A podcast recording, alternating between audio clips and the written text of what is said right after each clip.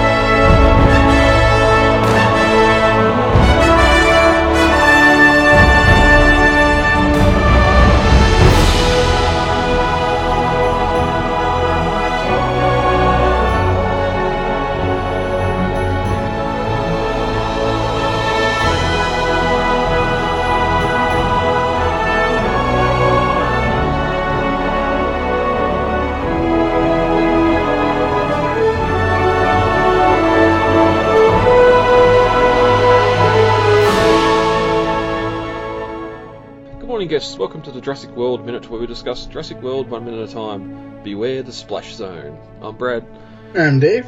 and here we are back to discuss minute 32 of Jurassic World.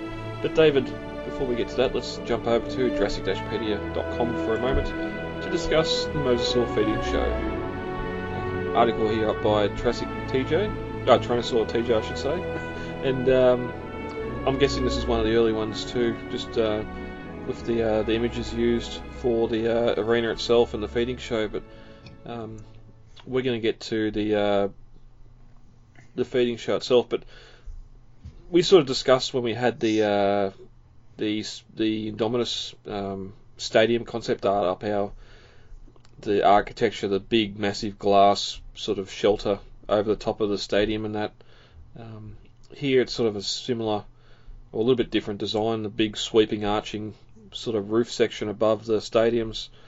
Mhm. I I can't tell if that's supposed to be glass or if it's just open air with lattice work across or I- what it is. I think it's just lattice work. The entire thing kind of reminds me of like a large sports stadium, you know? Yeah. Yeah, it does make me wonder how effective a roof that high up above the uh, crowd would be for rain or shading from the hot tropical sun. It's uh, more just a stylistic or architectural design choice Yeah. and not a practical thing.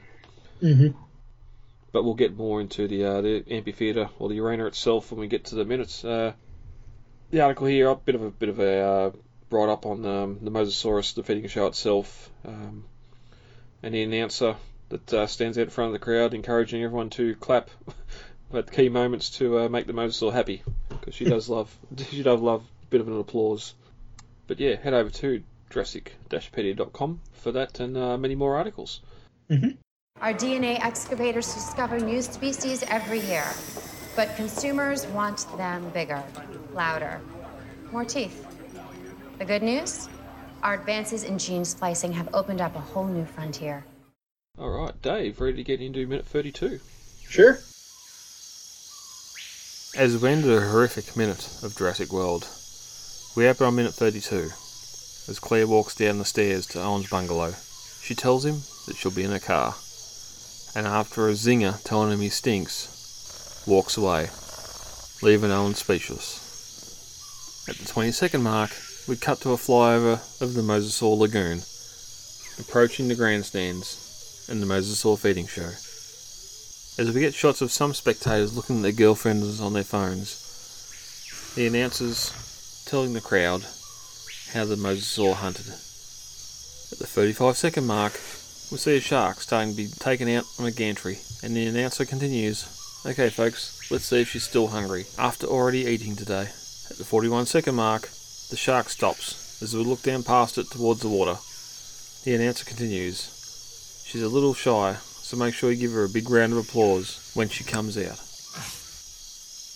As the minute ends, the mighty mosasaur raises from the lagoon, grabs the shark, and falls back into the water, wetting everyone in the splash zone.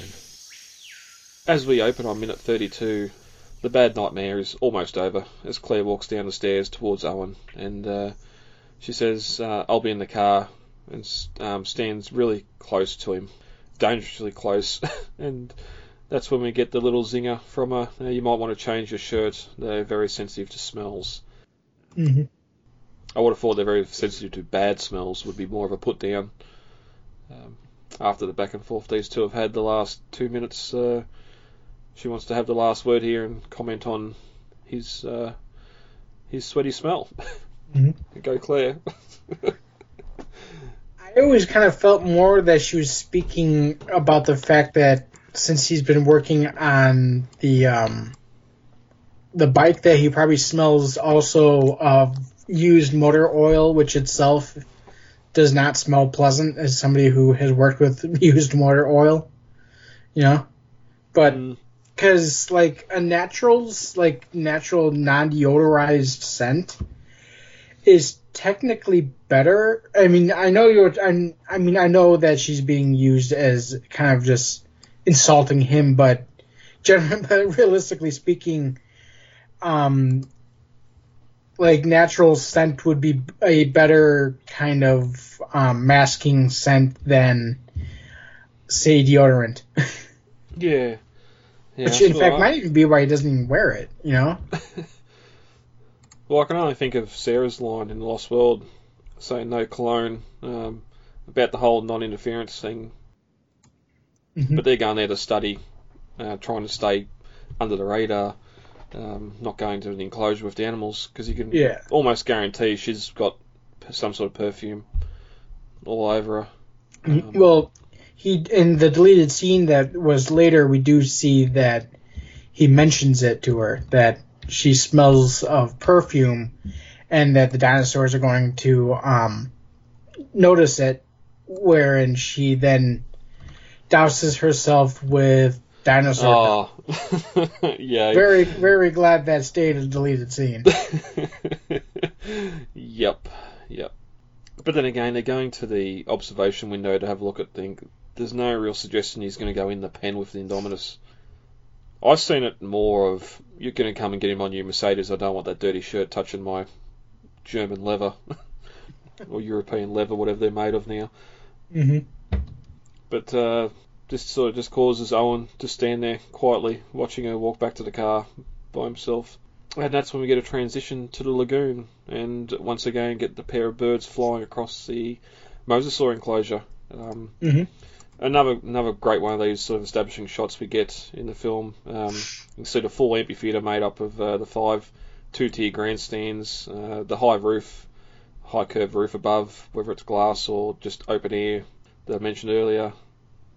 hmm Um, off to the left, you can sort of see it almost looks like another main street behind the trees leading off away from the uh, stadium there, and again packed with people. I think that that area itself is meant to be more of like private accommodations because we can see the um because I think this is in the area where those not sure if intimate would be the right word but those more private expensive suites were at you know Yeah, well, you can see the bungalows in the trees at the Mhm. far end. Well, as I said last minute, um, over on the right there again, you can see sort of that beautifully manicured grass, just an open grassy area. Again, where you could sort of grab your food and sit down and have a picnic, listening to the sounds of the island, the, the animals roaring or bellowing. Um, well the entire main street area is a very beautiful area. I mean, even looking at the waters in the uh, immediate area, you can see how the sandy bottom mixed with like looks like possibly uh, a seagrass bottom. mm, It's all very very tropical. You know, I was watching Flipper from 1996 the other night, and I'm not sure if anybody remembers that with like 17 year old Elijah Wood in it. and I'm just like, I mean, I don't even care about how crappy the story is or how it's not even close to being uh, like the original 1960s TV series. I just want to fi- uh, find a ramshackle boat like Paul Hogan and, and run off to a Bahamian to a Bahama island all my own. Well, that goes back to last minute talking about his bungalow, uh, Owen's bungalow. Same thing in that movie. Just the fact that like he's got that shack on the beach.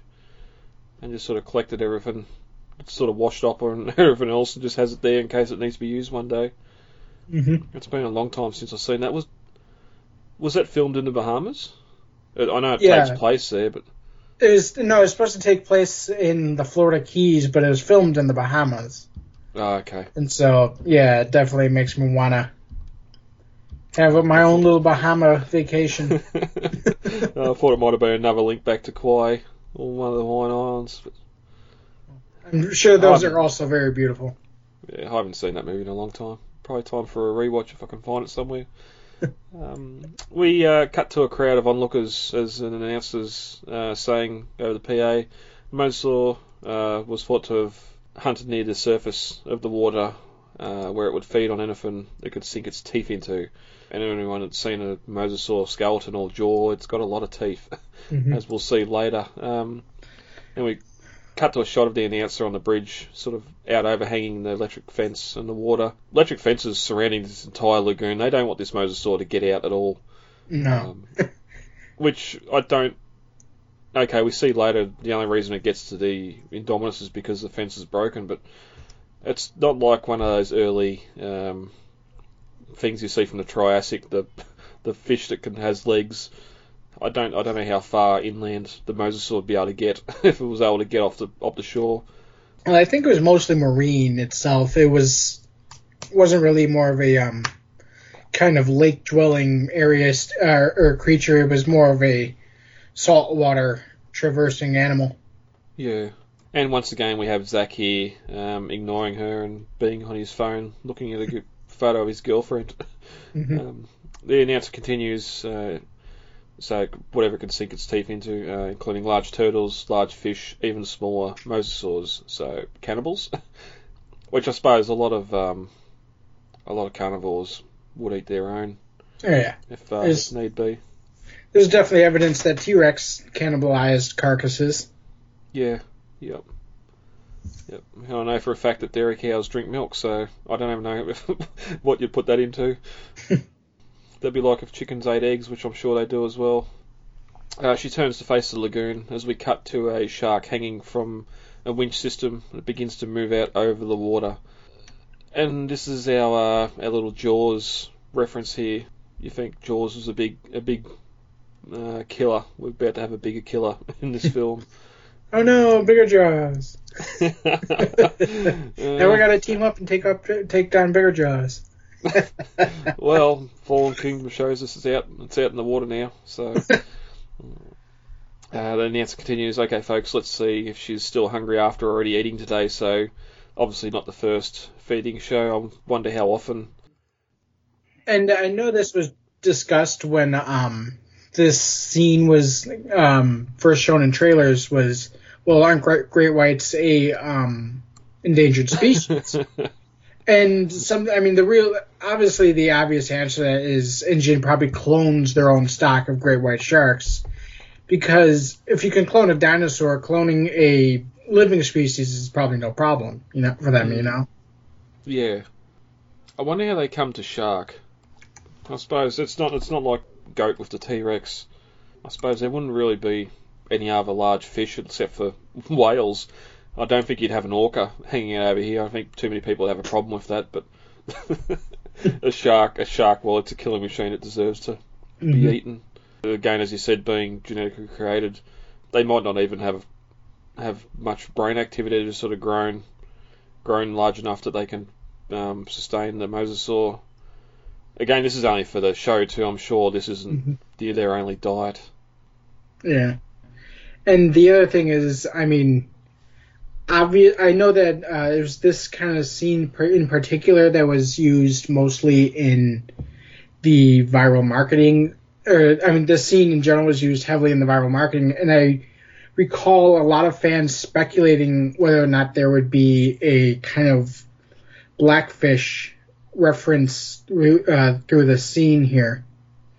If anybody's familiar, Blackfish was a SeaWorld um, expose documentary that kind of was not very um, friendly towards SeaWorld. It kind of is showing them in a very negative light and how they treat the animals Oh, in their in the park. And so I know a lot of people were kind were kind of expecting a somewhat um what's the what's the word? There's a somewhat kind of blackfish take on Masrani's treatment of the dinosaurs in the park that they weren't very well treated, that they probably were kept in these small pens and not very kind of um that they just weren't treating the dinosaurs correctly and I know that I personally was kind of disappointed that we never got that. Hmm. Because I think Jurassic World, especially considering it, the timeliness, would ha- have been a great time to show have shown the a kind of blackfish thing like that. You know. Yeah, well, that's I I wasn't aware of that, so thank you for explaining what that was. Um, it, it's sort of a common issue with most zoos. I know a lot of circuses now being shut down because of Mhm. animals and or, or animal, circuses that involve animals anyway. And I know there's always um, activists and that that are going after the sea worlds and the marine parks of the world. Um, even the zoos. We just had the Tiger King and all that sort of stuff on as well. um, And of course, the degenerates are, uh, and the not not to hate on anybody who um, likes the show, but I know that there's been this kind of push in the United States where people are like, "Well, he was the hero. I don't care if he was abusing animals. The woman uh, sacrificed her girlfriend, her her boyfriend, or husband. I mean, like, Oh. Uh, exactly. That's how I felt. like, can, can we not turn the animal abuser into the hero of the story? Well, to bring it back to Jurassic World and get away from Joe Exotic, uh, it sort of would be a different take, but I suppose again it's it's well, it's always more so been that sort of us trying to control nature and the majesty of having these extinct animals back, and not so much just a zoo filled with uh, normal animals again. hmm having just wonder how you do it. Even just at the um the ferry where we see Gray and Zach get on the the Nublar ferry, if there was protesters there or something, just something small like that saying let the animals free or I know that when in kind of the early before we really saw the trailers, I was kind of expecting Jeff Goldblum as Ian Malcolm's in the park somewhere with a sign down with the Jurassic World. I I think that's the problem you have with it being ten years after or ten being open for ten years. If it was the first month or first couple of months after opening, where you- you've got these large crowds, um, everything's working as it is. All the G wagons and all the vehicles are sparkly and brand new. Um, all the gyrospheres are sparkly and brand new. There's no um, there's no rust on this park at all, apart from Mhm. maybe a couple of the maintenance vehicles. It'd make more sense, and yes, have your have your Jeff Goldblum cameo or your um, Grant cameo. Even have InGen security doing something in the film before ACU come in. They, they had to crash tackle someone that tried to jump in with the mosasaur or free free the T Rex or something. Just have have someone that's got to the island to uh, not sabotage, but just do something stupid like try and try and push a baby triceratops out of the petting zoo or something. Run, be free. Gets drunk and tries to ride the baby triceratops, Well- we've been talking about. Yeah. But Yeah. what you said did kind of bring up an interesting point because there probably are those Nick Van Owen types who would probably would try to sabotage this kind of inadvertently maybe, but they do the whole free willy thing, you know, and then find then find out that's a really really bad idea and get eaten by the T Rex. Yeah. And I just I just wonder if something like that maybe did happen and it hasn't been reported. it's like no, that that person wasn't here. We never seen him. erase all the erase all the footage of uh, Nick Van Owen getting on the ferry and coming to shore. Ah, now we're trying to get into a Masrani being a little sinister. Yeah. Yep. Well, you did mention back when we were talking about the uh, the siblings and that um, Masrani may be having some dead bodies down the basement. But yeah, you do bring up an interesting thing with the rust, though, because in the first movie, the park hadn't even opened yet, and we were already starting to get moss on some of the buildings and some of the and like vines starting to grow up the sides of things, and even in the book, even in the original book, there was a crack in the concrete that allowed a vine to get uh, to poke through that got that allowed Grant and Lex to cross the moat. And I always thought that was kind of an interesting um, little feature. It's kind of really overlooked, but I think I mentioned this before on here how it kind of is a miniature message of how nature breaks through mankind's barriers. Yeah. You know? Yep. Yep, and that's one of the things I've always loved from the franchise since The Lost World is just nature's always there willing to take over. We've, we've talked about a lot with this, um, some of Hammond's lines in Trespasser. Mm-hmm. Um, somewhere in a, in a dark, dirty room, history was made, all that sort of stuff. Even the um, the uh, pre-filming script for Lost World, just having this main street covered in vines and stuff, all impassable by vehicles, but the characters having to climb over fallen trees and all that sort of stuff. And yes, what we get later in the film with the uh, visitor centre just being all overgrown because the jungle's come back. Mm-hmm. That's not my issue. If that scene, we'll get to that scene when we get there. But yeah, just just the whole. That's one of my biggest issues. The park's been open for ten years, but we got brand new G wagons, we got brand new Mercedes. Yes, we could have just had a fit out and replaced replaced the vehicle fleet, but you've got to have some of those older vehicles somewhere as well, not just one old Chevy maintenance truck. Even the gyrospheres, or no, we'll get to that when we get to the gyrospheres. they should they should be a little bit more scratched up, Yeah. um, being park attractions. But uh, but yeah, the uh, the shark stops and we can see down past it to the surface of the water into the lagoon, and we get the announcer in the background saying she's a little shy, so be nice and give her a hand when she comes out. This is going to sound like a stupid question, but do marine wildlife have ears? Yes. I- Though they, They do? close off when they're underwater, or when they're underwater, so it's kind of a muffled sound. They understand muffled sounds, but they do they do have they can hear. Yeah, God, I do know. Yeah, I know dolphins got the, the holes there behind the eyes. I, Mhm. I suppose now you mentioned Free Willy earlier, but everyone pounding on the, the glass hmm and all the uh, all the signs you see in water parks now don't tap on the glass because yeah, sound does carry a lot underwater.